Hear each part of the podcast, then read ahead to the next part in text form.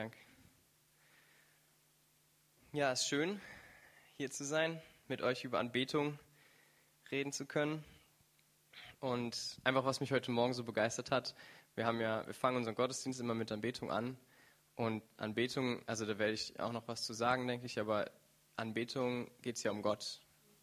Eigentlich, also nicht nur eigentlich, sondern in Anbetung geht es nur um Gott. Nicht um uns, nicht wer wir sind, sondern in Anbetung ist Gott der Große und wir kommen an den Ort, wer wir wirklich sind. Wir sind klein, wir sind seine Schöpfung und er ist der Größere. Und ich fand es einfach so bezeichnend, wie wir Gott anbeten und einfach weil er so gut ist, dann kommt mit, mit Ermutigung, mit Prophetie, mit Auferbauung, wo ich denke, Gott, es geht doch eigentlich um dich. Du bist doch der König, wir wollen dich anbeten und dann, dann gießt Gott Eindrücke aus, dann gießt er Offenbarung über sich selbst aus und wir werden berührt von seiner Freundlichkeit, obwohl es doch um ihn geht. Also einfach, es hat mich einfach begeistert heute Morgen. Das wollte ich kurz sagen. Und ja, der Gedanke von der Predigt heute war einfach, da wir eben nächste Woche diese zwei Stunden einfach nur Anbetung haben werden und was immer passieren wird, was immer Gott möchte, wollte ich ein paar Gedanken einfach dazu geben, wie können wir eine zweistündige Anbetungszeit gestalten. Wie kann es aussehen für mich ganz persönlich, wie kann es aussehen für uns, dass, dass uns nicht langweilig wird, dass wir nicht da sitzen und denken, oh, jetzt noch ein Lied und das kenne ich nicht und das kenne ich schon und das ist zu alt und das ist auf Englisch, das ist auf Deutsch. Wie, wie können wir diese Zeit mit Leben füllen? Und wir wissen, Jesus ist das Leben. Deswegen, wie können wir diese Zeit mit Jesus füllen und wie können wir unser Herz mit Jesus füllen, diese Zeit? Da möchte ich einfach, genau, ja, ein bisschen allgemein über Anbetung sprechen. Und, ähm, ja, wunderbar, es funktioniert sogar.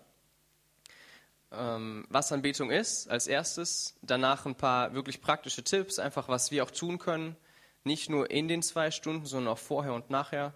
Und danach noch was Allgemeineres über die Herzenshaltung der Anbetung in uns in der Zeit. Und einfach eine Sache, die mich so ermutigt hat letzte Woche. Ich habe von einer Freundin gehört, die ähm, hat mit ihrer Tochter telefoniert und ihre Tochter hat gesagt, Mama, ich möchte mich umbringen. Und beides, beides Christen und dann hat die Mutter mit der Tochter vier, fünf Lieder gesungen. Und ich war nicht dabei, aber ich wette, es waren Lieder aus dem 18. Jahrhundert und wahrscheinlich auch deutsche Lieder und vielleicht langweilige Lieder. Aber nach den vier bis fünf Liedern hat die Tochter gesagt, Mama, ich möchte mich nicht mehr umbringen. Und das ist einfach die Sache, worüber wir sprechen. Da liegt so viel Kraft drin, so viel Schönheit, so viel, so viel Herrlichkeit. Und ich persönlich glaube, dass es so, so wichtig ist, dass wir anfangen, da hineinzutreten. So wie auch heute Morgen die prophetischen Worte waren, dass Gott was Neues tun möchte. Am Pfingsten waren wir mit den, mit den Menschen, die einfach im Lobpreisbereich engagiert sind und involviert sind, waren wir zusammen auf einer Freizeit für ein Wochenende. Und an diesem Wochenende hatte ich ganz persönlich, aber auch andere den Eindruck, dass Gott wirklich was Neues tun möchte, hier im CZK mit der Anbetung. Und ich habe das Uwe nicht gesagt und auch nicht vielen anderen. Und ich bin einfach so begeistert, dass, dass er jetzt heute hier vorne steht und sagt, wir möchten einfach wir haben das Gefühl, dass Gott was Neues tut und wir möchten den nächsten Gottesdienst einfach ihm die Freiheit geben, in der Anbetung zu tun, was er tun möchte. Und das sind einfach Dinge, wo ich so ermutigt bin und wo ich spüre, auch heute, es war so oder ist so eine schöne Gegenwart Gottes hier, dass er sich ausgießt über uns. Und, und ich möchte einfach, mein Wunsch ist, dass, dass wir heute verstehen, wie wir uns da daran Anteil haben können, wie wir uns da hineinsetzen können in das, was Gott tut, wie wir, wie wir unser Herz da einfach von ähm, erfüllen lassen können. Genau, zu Anfang möchte ich einfach sieben hebräische Worte beleuchten, was die bedeuten. Und jedes dieser sieben, ich bin mir nicht sicher, es mag noch mehr in der Bibel geben, aber jedes dieser sieben Worte wird hauptsächlich im Englischen, in der englischen Bibel, in der King James Version mit Worship oder Praise übersetzt. Ich habe leider keine deutschen Quellen gefunden dazu, aber im Englischen Anbetung und Lobpreis sind eben diese Worte diejenigen, die, die mit Lobpreis oder Anbetung übersetzt werden. Und jedes dieser sieben Worte hat einen, Aspekt oder einen Schwerpunkt, was, was ich einfach finde, einen unheimlich schönen Überblick über die Vielfalt dessen gibt, was, was wir alles einfach nur Anbetung nennen, wo es im Hebräischen einfach viel mehr Facetten gibt. Das erste ist das Wort Barak, wo was so viel bedeutet wie niederknien oder fallen in Ehrfurcht und Ehrerbietung. Und es ist was, was man vor einem König tut, von einem menschlichen Herrscher und vor Gott. Und ähm, vor Gott hat es eben noch diese Implikation in Ehrfurcht, in Liebe, zu ihm aufschauen und, und sich aber selbst demütigen vor ihm. Halal, das ist das Wort, was auch in Halleluja steckt, bedeutet einfach loben, preisen, von jemandem vor anderen schwärmen. Also dieses Preisen, wenn ich jetzt vor euch über einen guten Freund von mir spreche und ich einfach seine positiven Eigenschaften laut vor euch ausspreche, dann ist es, dann schwärme ich von jemandem, dann, dann beschreibe ich euch jemandem mit guten Worten, mit lobenden Worten und das bedeutet dieses Halal, was wir, was wir über Gott in dem Fall natürlich tun. Shachar bedeutet vor Ehrfurcht oder Loyalität niederfallen, und auch flach auf dem Angesicht liegen, also Angesicht in den Dreck drücken, im wahrsten Sinne des Wortes. Und also vor allem das empfinde ich als so ein Wort, was ich vor einem Menschen niemals tun würde. Ich weiß nicht, was ein Mensch mir antun müsste, dass ich mein Angesicht in den Dreck drücke, aber vor Gott kenne ich diesen Moment, wo ich weiß, nichts anderes ist jetzt angebracht, weil er heilig ist. Ähm, Tehila, das nächste Wort, hat das erste Wort übrigens, das ich jetzt nenne, was Gesang impliziert. Alle anderen haben was mit unserer Herzenshaltung zu tun und mit unserem körperlichen Ausdruck dessen. Tehila ähm, bedeutet ein neues Lied zu singen, spontane Anbetung, was wir jetzt auch die letzten Wochen immer mal wieder hier erlebt haben, was ähm, im Gebetshaus oft praktiziert wird und wo ich glaube, dass Gott dann noch einen Schwerpunkt drauf legt, dass das noch viel mehr kommt, dass wir einfach spontan ein Lied singen, was noch nie geschrieben wurde, was vom Geist Gottes inspiriert ist und einfach in Worte formt, was Gott in dem Moment über sich selbst offenbart hat. Toda ist, ist Danksagung, ganz einfach, für die Segnung, die Gott uns gibt, für das, was er uns geschenkt hat, für den Überfluss an Gnade, ihm Danke zu sagen. Mit, mit Worten, nicht unbedingt singt. Yada ist dankbarer Lobgesang, und insbesondere die erhobenen Hände, ein körperlicher Ausdruck des Ganzen, einfach ihn zu erheben, zu sagen, du bist würdig, mit, mit unseren Armen, mit unseren Händen, mit unserem Körper einfach das auszudrücken, sichtbar. Und Samar ist das einzige der sieben Worte, was impliziert, dass Instrumente benutzt werden. Das heißt, die Saiten eines Instrumentes zu berühren, Musik machen. Und einfach ich finde es so, so beeindruckend, dass eins von sieben Worten das beschreibt, was wir jede Woche sonntags hier in unserer Anbetungszeit, die wir so nennen, tun. Und natürlich gibt es auch Elemente von den ganzen anderen Worten, aber es ist viel reicher wie das, was wir in westlichen Gemeinden als Anbetung verstehen.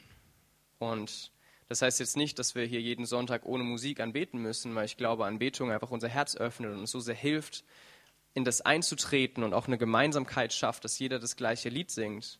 Aber trotzdem glaube ich, ist es so wichtig, dass wir als Christen lernen, unseren Gott in unserem Herzen anzubeten, auf eine Art und Weise, die nicht unbedingt Musik ist, sondern einfach einen persönlichen Zugang zu ihm finden.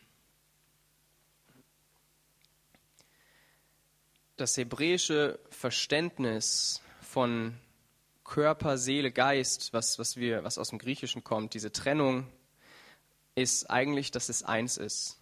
Es gibt dieses hebräische Wort, wo Gott als einer beschrieben wird und wo wir Menschen als einer beschrieben werden. Und das ist, bin ich überzeugt, von Gottes Sehnsucht für uns, wenn wir ihn anbeten. Ich habe dazu Matthäus 22, Vers 37 mitgebracht, wo es heißt, du sollst den Herrn, deinen Gott, lieben mit deinem ganzen Herzen und mit deiner ganzen Seele und mit deinem ganzen Verstand oder deiner Kraft. Und das Herz, das habe ich jetzt einfach hinzugefügt, was das bedeutet. Das ist dein tiefstes Sein, was dich ausmacht, was, wer du bist vor Gott. Vielleicht nicht mal unbedingt vor Menschen, sondern vor Gott, was dich ausmacht. Hm. Mit, deinem, mit deiner Seele impliziert den Willen, die Gedanken, dein Verstand, Emotionen, Vorstellungskraft, was, was in dir ist, was dich prägt, was, was du erfahren hast, was du empfinden kannst. Und dann als letztes noch der Verstand oder die Kraft. Finde ich, also Kraft finde ich ein ganz, ganz tolles Wort. Einfach Gott mit all meiner Kraft anzubeten und zu sagen, mit aller Intensität, mit allem, was ich habe, mit meiner Kapazität, mit meiner Aufmerksamkeit, mit meinem Körper, mit meiner ganzen Stimme möchte ich Gott lieben oder anbeten. Und ich glaube, das ist das, was Gott sich wünscht, dass alles, was ich bin, ihn anbetet. Und nicht nur in Anbetungszeit, natürlich auch in Anbetungszeit, aber auch in meinem Alltag ich immer wieder diese Momente habe, wo ich mit allem, was ich bin, ihn liebe und einfach das, was er mir gegeben hat, ihm zurückgebe und vor ihm niederfalle. Und was man immer wieder oft hört, ist, dass Anbetung ein Lebensstil ist. Und es stimmt. Und ich möchte es auch überhaupt nicht kritisieren.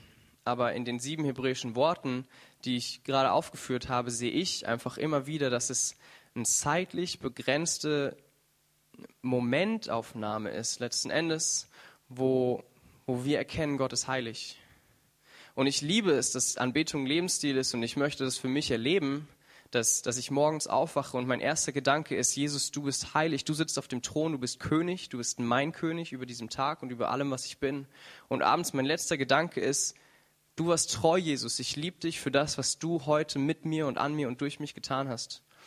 Gleichzeitig sehe ich in der Bibel aber dieses Element, wie, wie zum Beispiel Josua vor Jericho, da steht der Führer der himmlischen Armeen vor ihm, Jesus, und, und er ist erschüttert heißt es. Er ist von Furcht erfüllt und er sagt, auf wessen Seite stehst du? Und das ist eine Sache, die ich in der Bibel immer wieder sehe, dass Gott sich offenbart, dass er seine Herrlichkeit ausgießt und die Reaktion von den Gläubigen oder Ungläubigen ist, dass sie erschüttert sind und dieses auf ihr Angesicht fallen. Daniel sagt, ich war wie tot und konnte mich nicht mehr bewegen. Johannes in der Offenbarung ganz, ganz genau das Gleiche. Und ich möchte uns einfach bewusst machen, es geht um Lebensstil der Anbetung, ja. Aber lass uns nicht aus dem Auge verlieren, dass Gott sich immer wieder danach sehnt, dass wir nicht nur in unserem Alltag mit einem Teil unseres, unserer Aufmerksamkeit ihn anbeten oder Dinge für ihn tun und sagen, das ist Anbetung, sondern dass wir uns Zeiten Sonntagmorgens, aber nicht nur Sonntagmorgens, sondern die ganze Woche über Zeiten frei halten, wo wir sagen, die Zeit gehört dir allein, meine gesamte Aufmerksamkeit ist auf dich gerichtet ich fand es so schön, ich bin mal mit einer holländischen Fluglinie geflogen, KLM, und zum Abschied haben sie gesagt, auf Holländisch, ich habe nicht alles verstanden, aber sinngemäß vielen Dank für Ihre Aufmerksamkeit. Und das Wort Aufmerksamkeit im Holländischen heißt Andacht. Und sie haben gesagt, was auch immer, danke für Ihre Andacht. Und ich wusste aber, sie meinen Aufmerksamkeit. Und es hat mich so begeistert, einfach zu verstehen, was wir im Deutschen immer, ich habe jetzt meine Andacht nennen, ist eigentlich ich gebe Gott meine Aufmerksamkeit. Da hat es einfach so geklickt. Ich möchte Gott jeden Tag meines Lebens meine volle Aufmerksamkeit zur Verfügung stellen. Natürlich auch, wenn ich, ich studiere, ähm, jetzt seit zwei Jahren, natürlich auch, wenn ich in der Vorlesung sitze, möchte ich mir auch seiner Gegenwart bewusst sein, seiner Freundlichkeit. Aber es geht einfach nicht, dass ich irgendwie Integrale auflöse und gleichzeitig Gott meine ganze Aufmerksamkeit gebe. Ich, ich kann das zumindest nicht. Ich weiß nicht, wie es euch geht. Deswegen brauche ich für mich persönlich Zeiten, wo ich Gott sage, diese Zeit gehört dir allein, meine Aufmerksamkeit ist dir, meine Augen richten sich auf deine Augen und ich mache mir bewusst, dass du auf dem Thron sitzt. Und diese, einfach diese punktuellen Zeiten der Anbetung, für die möchte ich kämpfen. Ich studiere Wirtschaftsingenieurwesen und das Vorurteil, aber auch ein Stück weit die Wahrheit ist, dass Wirtschaftsingenieure einfach alles wegrationalisieren. Wenn ein Wirtschaftsingenieur eine Abteilung leitet, dann werden alle Leute entlassen, die unwichtig sind und die, die wichtig sind, die müssen 20 Stunden mehr arbeiten als vorher. Und ich finde es nicht gut. Ich möchte mich von dem hier jetzt offiziell öffentlich distanzieren. Aber ähm, was, was, was mir bewusst wurde in meinem Leben, ist, dass ich so oft die falschen Prioritäten habe, dass ich denke, die Zeiten, die eigentlich unwichtig sind, die kann ich wegfallen lassen. Und die Zeiten, die wichtig sind, die betone ich, dafür nehme ich mir Zeit. Das machen wir alle so. Aber meine Prioritäten sind manchmal falsch wo ich erkannt habe, wenn Gott mein Leben ist, dann kann ich doch meine Zeiten mit ihm nicht wegrationalisieren. Dann kann ich die doch nicht hinten runterfallen lassen. Und was mir bewusst wurde, wenn es in der Bibel heißt, alle meine Quellen sind in dir, wenn es heißt, Jesus das Leben, wir haben niemanden außer ihm, der uns geben kann, was wir brauchen. Er hat gesagt, ich bin der Weg, die Wahrheit und das Leben, dann kann ich doch nicht sagen, ich bin jetzt müde, ich muss einen Film schauen und mich erholen, sondern da muss ich doch sagen, Gott, zuerst gehört dir meine Aufmerksamkeit an diesem Tag und danach kommt alles andere. Ob ich dann eine Stunde mehr oder weniger schlafe, Schlaf ist wichtig und gesund, aber Gott ist unser Leben. Und wenn wir ihn nicht haben, haben wir nichts. Und einfach, dass, dass wir darüber nachdenken, was sind meine Prioritäten, was ist mein, mein Faktor, wir, im, im Studium machen wir diese Gewinnfunktionen und vor jedem vor jeder Variable steht ein Faktor, der, der einfach sagt, wie wichtig dieser Faktor ist. Was ist mein Faktor vor der Variable für Zeit mit Gott, für Nähe, für Intimität mit meinem Freund, mit meinem Schöpfer, mit meinem Herrn? Und ich glaube, dass das uns zu Anbetern macht. Wenn wir es schaffen, uns jeden Tag möglichst lange Zeit nehmen, um, um sein Wesen, sein, sein, sein Charakter, sein Herz auf uns wirken zu lassen. Und jetzt ist die Frage, wie, wie komme ich da hin? So, weil ich möchte jetzt hier nicht predigen und am Ende sind wir alle religiös und sagen, ich stelle die Uhr und muss heute 60 Minuten vor Gott sitzen. Das ist nicht mein Anliegen und das sollte, glaube ich, auch nicht eures sein, weil wir können Gott nicht beeindrucken, auch nicht mit unserer geistlichen Disziplin. Und in der Offenbarung haben wir dieses wunderschöne Bild, wo Gott auf dem Thron sitzt und die Ältesten sind um Gott herum und es heißt, sie fallen nieder und legen ihre Kronen nieder. Und dort sind die vier Wesen, die überall bedeckt sind mit Augen und Gott anschauen und ununterbrochen heilig, heilig, heilig rufen. Und ich glaube, was, was, die haben einen Vorteil, weil sie durch diese vielen Augen ständig Gottes Herrlichkeit sehen und in jedem Moment immer wieder überwältigt werden von dem, der er ist. Und ich habe zwei Augen und ich bin auch meistens nicht im Himmel, sondern hier auf der Erde auch wenn wir vom Himmel sind, sind wir hier. Aber diese, diese Offenbarung Gottes, glaube ich, ist das, was uns, ähm, was uns dazu bringt, Gott so sehr zu lieben, dass wir ihn immer wieder anbeten wollen. Dass wenn wir ihn erkennen, dass wenn wir, wenn wir erkennen, wer er ist, dass uns der Heilige Geist berührt mit Offenbarung des Herzens des Vaters, wie es heißt, der Heilige Geist erforscht die Tiefen des Herzens Gottes und lässt uns daran Anteil haben. Wenn das passiert, dann können wir nicht anders, als uns vor ihm zu beugen und zu sagen, du bist Gott, ich bin der Mensch, du kannst alles und ich kann nichts ohne dich. Wenn also unser Ziel ist, ihn zu kennen, ist die Frage, wie, wie können wir das? Wie können wir ihn kennenlernen? Psalm 103 finde ich ganz markant. Da heißt es in Vers 7, er tat seine Wege kund dem Mose, den Söhnen Israel seine Taten. Mose kannte die Wege Gottes und Israel die Taten Gottes. Und am Ende war es Mose, der auf dem Berg war und gesagt hat, lasst uns einen Bund mit Gott schließen und, und vor Israel stand und diesen Bund, den Gott ihnen angeboten hat, vorgetragen hat. Und Israel war es, die gesagt haben, Mose, geh du auf den Berg, wir haben Angst. Weil Mose das Herz und das Wesen Gottes kannte, war er in der Lage, in das Feuer hineinzutreten, weil er wusste, ja, es ist furchterschreckend, der Berg erzittert, die Erde bebt, es ist Gewitter oben auf dem Berg, aber Gott ist gut und ich kann in seine Herrlichkeit eintreten. Das Volk Israel hat nur gesehen seine Taten, was er tut, nicht wer er ist, und sie hatten Angst vor Gott. Und deswegen glaube ich, ist es so kritisch, dass wir nicht nur wissen, Gott hat Israel durchs Rote Meer geführt oder dass wir wissen, Gott hat mich errettet oder dass wir wissen, Gott hat mich geheilt, was er tun kann. Das ist herrlich und das ist wunderbar. Aber wir müssen wissen, wer Gott ist. Wir müssen seine Wege, wir müssen sein Wesen erforschen. Für mich war es vor ein paar Jahren eine Riesenoffenbarung, dass Gott Emotionen hat. Einfach aus meiner persönlichen Geschichte hatte ich, habe ich für drei Jahre nicht geweinen können, weil, weil mein Herz hart geworden ist. Über, über meine Jugend hinweg. Und dann hat Gott gesprochen, Silas, ich habe Emotionen, ich möchte diese Emotionen aufschließen. Ich möchte dich empfinden lassen, was ich empfinde. Und wenn ich das weiß, dass er wirklich gut ist, dass da kein Wandel in seinem Licht ist, dass da kein Schatten in seiner Herrlichkeit ist, dann kann ich mich trauen, auf den Berg zu steigen und zu sagen, ich fürchte mich nicht, auch wenn du erschreckend bist dann haben wir keine Angst vor Gott, sondern Furcht des Herrn. Und das ist dieser kleine, aber feine Unterschied, wenn wir sein Wesen kennen. Und, und einfach zwei Punkte, die ich dabei hervorheben möchte. Das ist einmal aus, aus Matthäus 6, Vers 6, wo es heißt, wenn du aber betest, so geh in dein Kämmerlein und schließe die Tür zu und bete zu deinem Vater, der im Verborgenen ist. Und dein Vater, der das Verborgene sieht, wird es dir vergelten. Ich glaube, es führt für uns kein Weg dran vorbei, wie ich schon gesagt habe, diese persönliche Zeit mit Gott zu haben. Nicht nur in der Anbetung, sondern auch im Gebet, dass wir unsere Tür verschließen. Und also das heißt nicht, dass wir keine öffentlichen gemeinsamen Gebetszeiten haben dürfen, aber es heißt, dass diese gemeinsamen Gebetszeiten, das ein Gottesdienst, das Hauskreis, das Persönliche nicht ersetzen können. Und das ist mir ganz, ganz wichtig, weil ich habe für, für zwei Jahre in Herrnhut gelebt und ich weiß nicht, wer es kennt. Wer es nicht kennt, das ist ein Dorf mit 1300 Leuten und es wohnen gefühlt nur Christen dort. Aber nicht nur irgendwelche Christen, sondern radikale Christen. Und dann war ich dort und morgens ging es um sieben mit Frühgebet los. Um sechs, Entschuldigung, von sechs bis sieben gab es Frühgebet. Und jeden Abend gab es eine Stunde Lobpreis und es gab tolle Gottesdienste. Und ich war dort und habe gedacht, ja, ich bin ja der beste Christ und ich brauche überhaupt nichts. Und dann komme ich nach Karlsruhe und ich bin so dankbar, dass Gott einfach diese, diese persönliche Zeit mir in Hernhut schon aufs, aufs Herz gelegt hat, weil ich so viele kenne, die aus diesen Treibhäusern kommen und dann wieder zurückgehen oder an einen anderen Ort, wo sie dieses Umfeld nicht haben und plötzlich völlig enttäuscht sind, anfangen zu zweifeln, was ist los, weil, weil das nicht mehr um sie herum ist, was sie zu Gott getragen hat.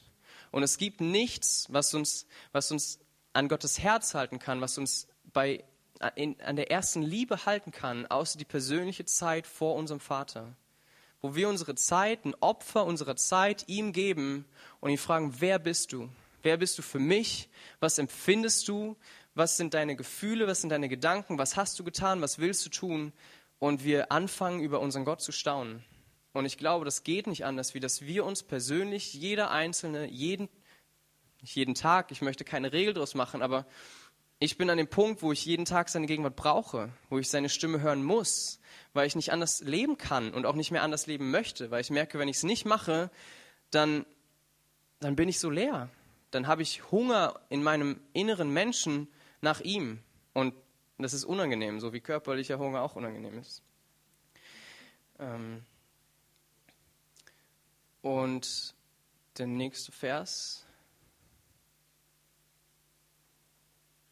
warum auch immer das jetzt nicht mehr funktioniert. Ähm, aus Hebräer 11, Vers 6. Mache ich irgendwas falsch, Technik? Da.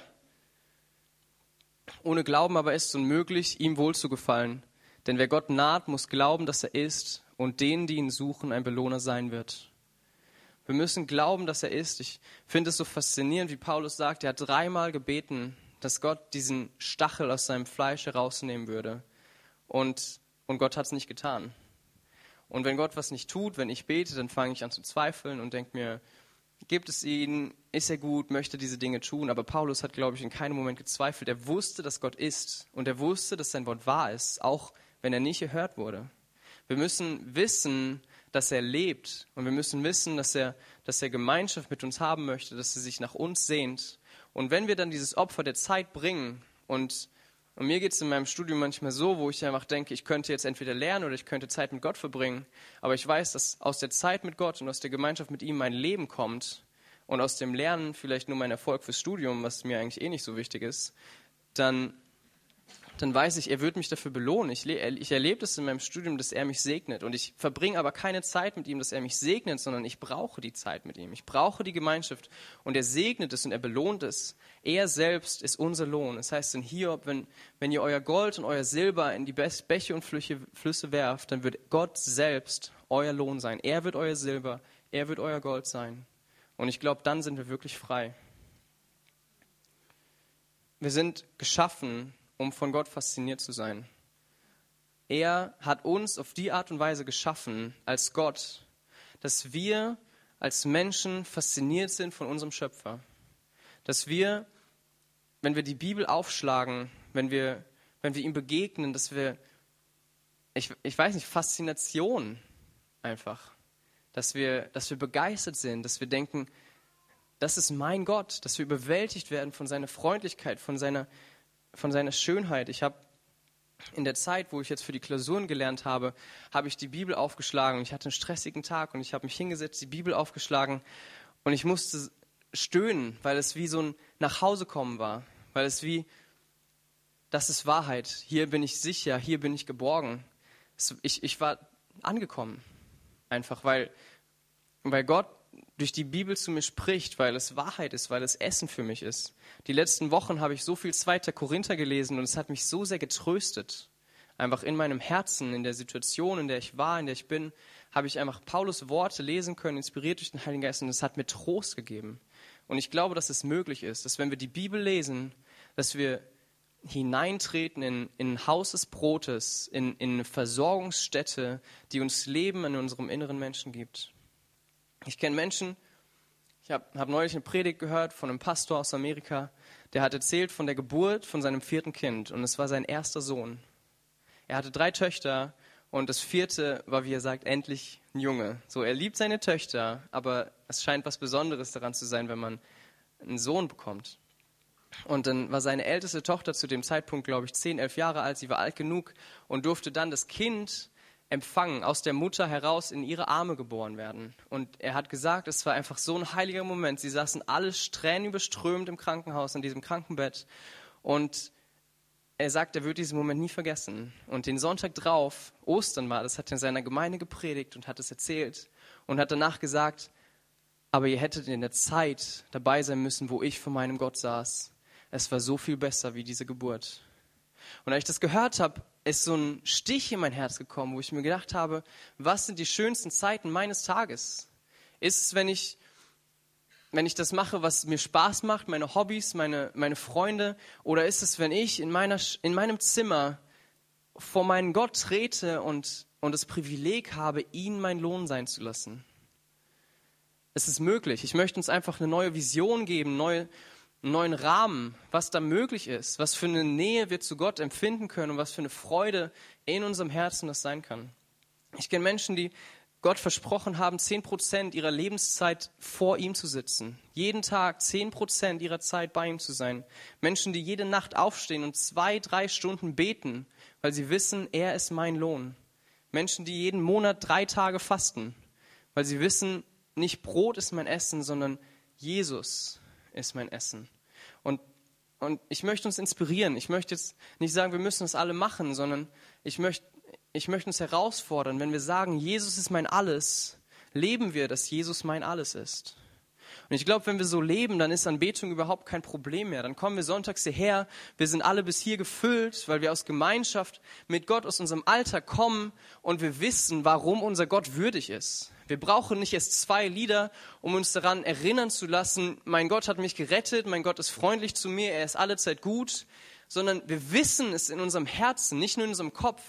Im hebräischen Verständnis ist Anbetung nicht nur ein intellektuelles Übereinstimmen mit den Liedern, die man singt. Es ist nicht nur der Kopf, sondern es nimmt alles, was wir sind, mit hinein. Wir wissen in unserem inneren Menschen, wer unser Gott ist und wir wissen, dass er würdig ist, dass nichts anderes angebracht ist, als ihm zurückzusagen, wer er ist. Und dieser Überfluss kann aber nur passieren, wenn wir gefüllt sind.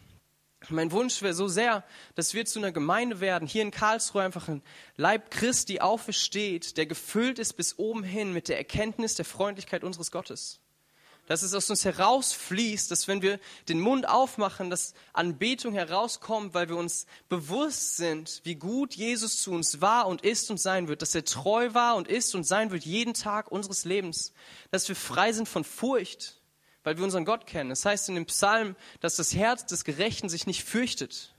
Ich bin so herausgefordert, wenn ich das lese, weil ich Furcht in mir spüre manchmal. Aber, aber wenn ich Gott kenne, habe ich keine Angst mehr, weil seine Liebe alle Furcht austreibt.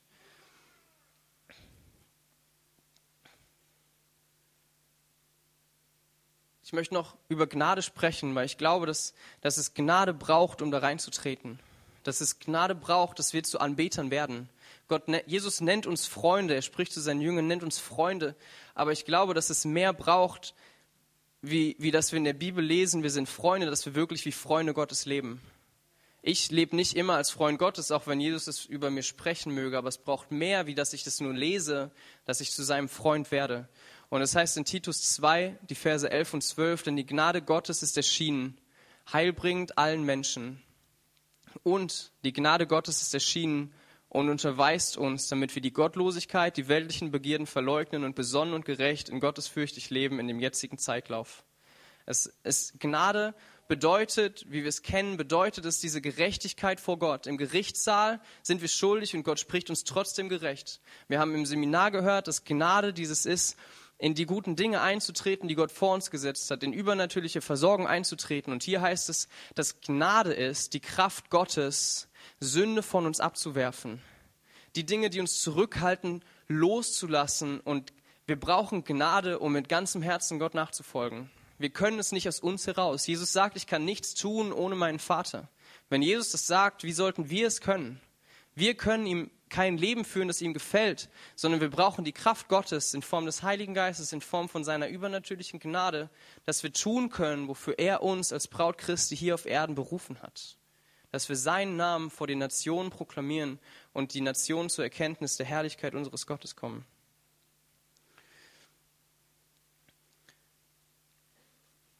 Als dritten Punkt und als letzten Punkt möchte ich über unsere Herzenshaltung in der Anbetung sprechen. Und ich glaube, einiges ist, kennen wir, einiges ist vielleicht auch schon angeklungen, einiges ist schon rübergekommen. Ich möchte dazu einfach nochmal Matthäus 5, Vers 3 lesen. Selig sind die geistig Armen, denn ihrer ist das Himmelreich. Was mir eingefallen ist, wo ich den aufgeschrieben habe, den Vers, dass es heißt, selig sind die, die wie die Kinder sind, denn ihnen gehört das Himmelreich. Und, und ihr müsst werden wie die Kinder, sagt Jesus an einer anderen Stelle mit der gleichen Verheißung. Und was ich so faszinierend finde an Kindern in dem Zusammenhang, vieles finde ich faszinierend an Kindern, aber Kinder ist niemals langweilig, sondern ein Weg für einen Spielplatz, wo ich drei Minuten brauche, brauchen Kinder 20 Minuten, weil sie überall was Kleines entdecken, was sie, was ihre Aufmerksamkeit gewinnt, was sie fasziniert, was Schönheit ist. Und und ich möchte so durch die Welt laufen, dass ich geistig arm bin, dass ich weiß, da ist so viel mehr für mich. Da ist so viel mehr für mich in der Beziehung mit meinem Gott. Da ist so viel mehr für mich im Dienst, um Menschen zu segnen. Da ist so viel mehr für mein Herz an, an Kapazität, an Sensibilität, für meine Augen, ihn zu sehen und, und ihn zu erkennen. So möchte ich durch die Welt gehen dass ich hungrig bin, was zu finden, was mich fasziniert an meinem Gott und an dem Menschen, mit denen ich mich umgebe, dass ich das Gute in ihnen sehe. Und, und was, was das impliziert, ist einfach eine gewisse Demut, ein gewisses, ich weiß, dass ich es nicht weiß. Und manchmal, weil irgendwie das Charismatische das Letzte ist, was Gott freigesetzt hat, haben Charismatik, glaube ich, manchmal so die Tendenz, auf die anderen Kirchen runterzuschauen ohne das jetzt einer Person unterstellen zu wollen. Ich spüre das bei mir manchmal. Ich bin in der Baptistengemeinde aufgewachsen und ich hatte zwei Jahre in meinem Leben, wo ich gedacht habe, die haben überhaupt nichts verstanden. Und ich meine gesamte Erziehung und mein Aufwachsen und damit glaube ich auch ein Stück weit mein Erbe total verneint habe und abgelehnt habe. Und Gott hat mein Herz zerbrochen über Baptisten und ich bin heute so begeistert von ihrer Treue im Gebet von ihrem Dranhalten. Und die erleben über Jahrzehnte vielleicht überhaupt nichts. Und trotzdem stehen sie zu dem Namen ihres Gottes. Das fasziniert mich so sehr. Und ich möchte davon begeistert sein. Und, und mit einer geistlichen Armut zu diesen Menschen gehen und sagen, was hast du, was ich brauche? Und, und ihnen dienen, ihnen helfen in dem, was sie nicht haben, aber gleichzeitig mir helfen lassen in dem, was ich nicht habe. Und und wenn wir so vor Gott kommen, diesen Hunger, dieses Wissen, du hast mehr für mich als das, was ich erlebt habe, in der Anbetung, oder wenn wir kommen und sagen, da sind Lieder, die noch nie gesungen wurden, und nach den Liedern sehnst du dich, sie zu hören. Oder da sind Eigenschaften deines Herzens, die ich noch nicht kenne, offenbar dich mir. Ich glaube, dann, dann fließt es über, dann kommt es wegen der Herzenshaltung kann Gott sich mir offenbaren. Dann stehe ich nicht vor ihm, Halleluja, ich bin toll, ich weiß alles von dir, sondern stehe ich vor ihm, Gott, du bist heilig, bitte offenbar dich mir, damit ich dir ein neues Lied singen kann, damit ich dieses Tehila tun kann, dass, dass du mein Herz neu berühren darfst. Ich will fasziniert sein von dir, Gott, damit ich dir ein Lied singen kann, das nicht nur in meinem Kopf geboren wurde, sondern was mein Herz, meine Seele, mein Geist, mein Verstand, all das mit einschließt, damit ich dir ein Lied singen kann, dessen du würdig bist. Nicht nur mit meiner Zunge, nicht nur mit meinen Lippen. Psalm 51, Vers 17 heißt, die Opfer Gottes sind ein zerbrochener Geist. Ein zerbrochenes und zerschlagenes Herz wirst du, Gott, nicht verachten. Es geht in eine ganz ähnliche Richtung.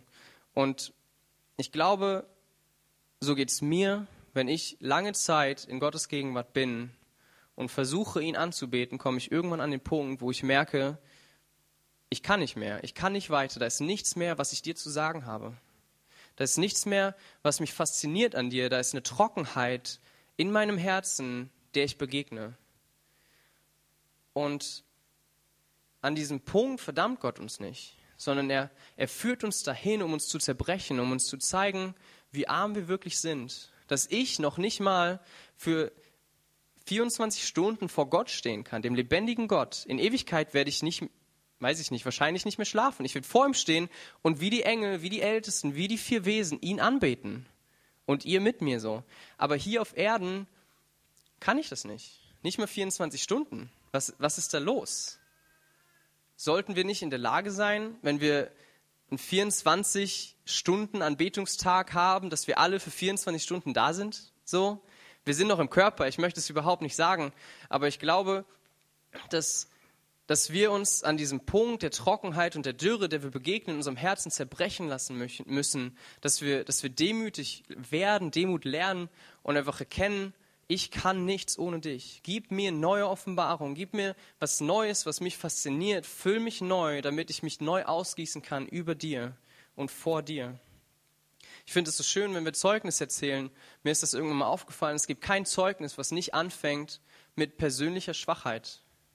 Wenn Gott eingegriffen ist, dann beginnt das Zeugnis damit, ich hatte das Problem, ich hatte die Krankheit, ich bin an die Situation gekommen und konnte nicht weiter. Und dann ist Gott eingebrochen. Lass uns doch so leben. Lass uns doch nicht denken, dass wir die Starken sind und dass wir alles tun können. Ich glaube, dass Anbetung das Gegenteil von Humanismus ist. In der Anbetung steht Gott im Zentrum und wir um ihn herum und schauen auf ihn. Im Humanismus steht der Mensch im Zentrum. Und das ist die größte Lüge, die uns daran hindert, Gott anzubeten. Und sogar, ich habe, wie gesagt, die letzten Wochen viel 2. Korinther gelesen, da fiel mir auf dieser Vers von Herrlichkeit zu Herrlichkeit. Und das ist so ein Vers, den wir ganz, ganz gerne zitieren. Einfach Glory. Und der Zusammenhang von diesem Vers, Paulus schreibt die ersten Kapitel in Korinther über seine Schwachheit dass sie in Trübsal waren, dass sie in Krankheit, in Anfechtung waren und über ihre Kraft herausgefordert wurden. In, diese, in diesem größeren Kontext steht dieser Vers und im Vers davor heißt es, wenn wir ihn anschauen, wenn wir ihn sehen, wie durch einen Spiegel, dann werden wir verherrlicht. Wir werden verherrlicht durch den Geist in uns von Herrlichkeit zu Herrlichkeit. Wir werden so, wie er ist, wenn wir ihn anschauen. Und, und es ist echt meine Sehnsucht, dass wir dass wir in Anbetungszeiten kommen und in uns eine Schwachheit empfinden. Dass wir Gott nichts bringen können, wessen er würdig wäre. Wir sind gerecht, ja, aber mein Mund und mein Herz ist nicht in der Lage, ihm irgendwas zu bringen, was ihn freuen würde. Und trotzdem befähigt Gott mich, ihm ein Lied zu singen, das sein Herz in die Tiefen berührt, das ihn erschüttert, dass er, wie wir heute in der Anbetungszeit gehört haben, dass er sagt, wende deine Augen von mir ab, denn sie verwirren mich. Ich verstehe nicht, wie das funktioniert. Das ist Gottes Geist in mir und sein Blut auf mir, das mich gerecht spricht, aber es bin sicherlich nicht ich, sondern das, was er mit mir getan hat und das, wer ich jetzt bin als neue Kreatur. Aber lasst uns nicht denken, dass die Engel im Himmel beten ihn an. Wer bin ich, dass meine Stimme schöner wäre wie die von Engeln? Alles, was ich tun kann, ist ihm mein Herz hinhalten und glauben, dass er Gemeinschaft mit mir liebt und genießt zu einem Maße, das ich, das ich nicht verstehe. Noch nicht und wahrscheinlich nie werde.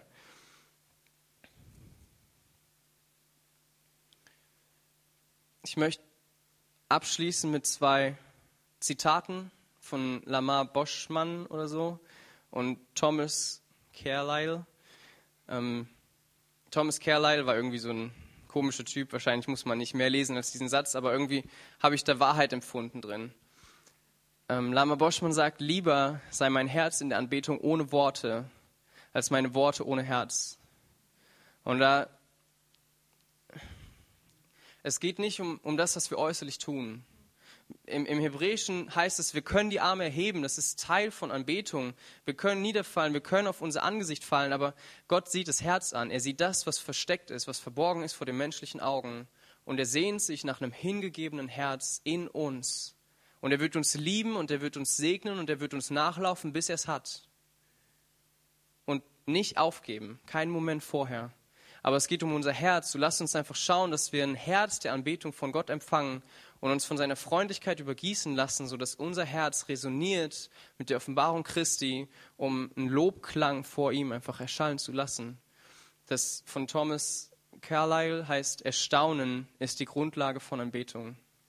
Und ich finde, es fasst einfach so schön zusammen. Wir müssen Menschen sein, die sensibel sind, die sich überraschen lassen, die, die nicht denken, sie kennen ihren Gott, sondern die immer wieder mit leeren Händen vor ihn treten und sagen, zeig mir neu, wer du heute für mich bist. Dass wir, dass wir in unserem Geist, in unserem Herzen eine Sensibilität bewahren in dieser Welt, was so viel kostet. Wahrscheinlich den Jüngeren sogar noch mehr wie den Älteren. Mein Bruder, der, der Skype manchmal, hört gleichzeitig Musik und schaut ein YouTube-Video. Und manchmal habe ich das Gefühl, er ist gar nicht mehr in der Lage, nur an eine Sache zu denken. Aber der Heilige Geist in uns kann uns befähigen, uns diese Taubenaugen zu schenken, die nur auf Jesus schauen und unser Herz fasziniert sein zu lassen von unserem Gott. Er ist genug. Er ist genug und ich für mich möchte es erleben, ich möchte es schmecken und wissen, dass es wahr ist. Nicht nur in meinem Kopf, sondern ich möchte das nachempfinden können, dass er alles ist, was ich brauche.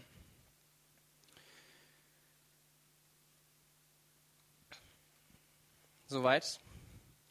Ich freue mich auf nächste Woche und ich bin gespannt auf das Experiment. Einfach, dass wir zusammenkommen und einfach, dass es überfließt. Dass wir gefüllt kommen, weil ich weiß, dass Gott mit uns noch nicht fertig ist, nicht hier im CZK und schon gar nicht hier in Karlsruhe. Dass die Berufung dieser Stadt ist, Anbetung freizusetzen für nicht nur Karlsruhe, sondern weit darüber hinaus. Und so lasst uns einfach diesen Hunger mit in die Woche nehmen, ihm begegnen zu wollen, dass wir nächsten Sonntag hier durch die Tür treten und wissen, warum ich meinen Gott anbeten möchte. Ich war mit, mit 14 Jahren oder so, war ich bei mir in der Jugendgruppe und mir ist zum ersten Mal bewusst geworden, wir singen Lieder und ich meine sie überhaupt nicht, aber ich singe sie trotzdem. Und ich habe mich wie so ein richtiger Heuchler gefühlt. Und, und ich habe an dem Abend gebetet, Gott, mach mich zu jemandem, der meint, was er singt, der meint, was er sagt. Und ich, ich durfte an den Punkt kommen, wo ich fast alle Lieder singen kann, wenn ich drüber nachdenke und wo ich merke, ja, dieses Lied, das habe ich erlebt in meinem Leben. Da ist eine Begebenheit, da ist ein Zeugnis, da ist eine Begegnung mit meinem Gott, wo ich erkenne, dass es wahr. Nicht nur in meinem Kopf, weil ich es in der Bibel mal gelesen habe, sondern weil Gott mich durch eine Erfahrung hindurchgenommen hat, wo ich erkannt habe, so ist mein Gott und ich kann ihm das zusingen. Und so würde ich mir echt wünschen, dass wir einfach die, das Vokabular, was wir in der Bibel finden, mit Begegnungen mit unserem Gott füllen lassen können, sodass wenn wir Lieder singen, dass sie lebendig werden, dass, dass wir neue Lieder singen, dass wir an den Punkt kommen, wo wir die Lieder, die wir singen, als so trocken und so flach empfinden, dass sie nicht mehr die Tiefe, die unser Herz ausdrücken möchte, fassen können. Sodass wir neue Lieder schreiben müssen, dass wir neue Lieder singen müssen, weil das, was schon ist, die Tiefe unseres Herzens nicht mehr fassen kann. Möge Gott uns dabei helfen. Jesus, ich bete wirklich, dass du uns markierst mit einem Hunger und einer Sehnsucht, dich zu kennen, dich zu erfahren, zu wissen, wer unser Gott ist, dass da was in unserem Herzen sei an Wahrheit, dass uns niemand rauben kann. Ich bete, dass du uns zu Anbetern machst, Jesus. Dass du uns zu Menschen machst, die überfließen, dass wenn wir den Mund öffnen, dass wir von unserem Gott schwärmen können, dass wenn es sein müsste, wir zwei Stunden ohne nachzudenken, ohne Luft zu holen, vom Menschen sagen können, wer du bist. Dass du in uns leben mögest, Vater. Und dass wir an den Ort kommen, wo du groß bist und wir klein in der Anbetung.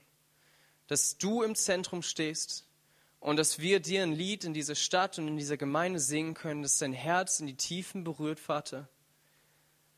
Ein Opfer, das dir würdig ist, das dir gebührt, dir allein, Jesus. Du bist heilig und wir lieben dich, weil du uns zuerst geliebt hast, Vater. Komm und hilf uns und schenk uns diese Gnade, alles zu empfangen, was du für uns hast im Bereich Lobpreis, im Bereich Anbetung, als Individuen und als Gemeinschaft, Jesus. In deinem Namen und um deines Namens willen zu deiner Ehre bete ich. Amen.